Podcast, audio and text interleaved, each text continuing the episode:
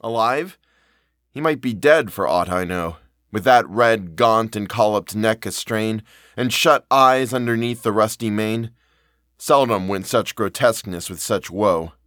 I never saw a brute I hated so. He must be wicked to deserve such pain. I shut my eyes and turned them on my heart, as a man calls for wine before he fights. I asked one draught of earlier, happier sights, ere fitly I could hope to play my part. Think first, fight afterwards, the soldier's art. One taste of the old time sets all to rights.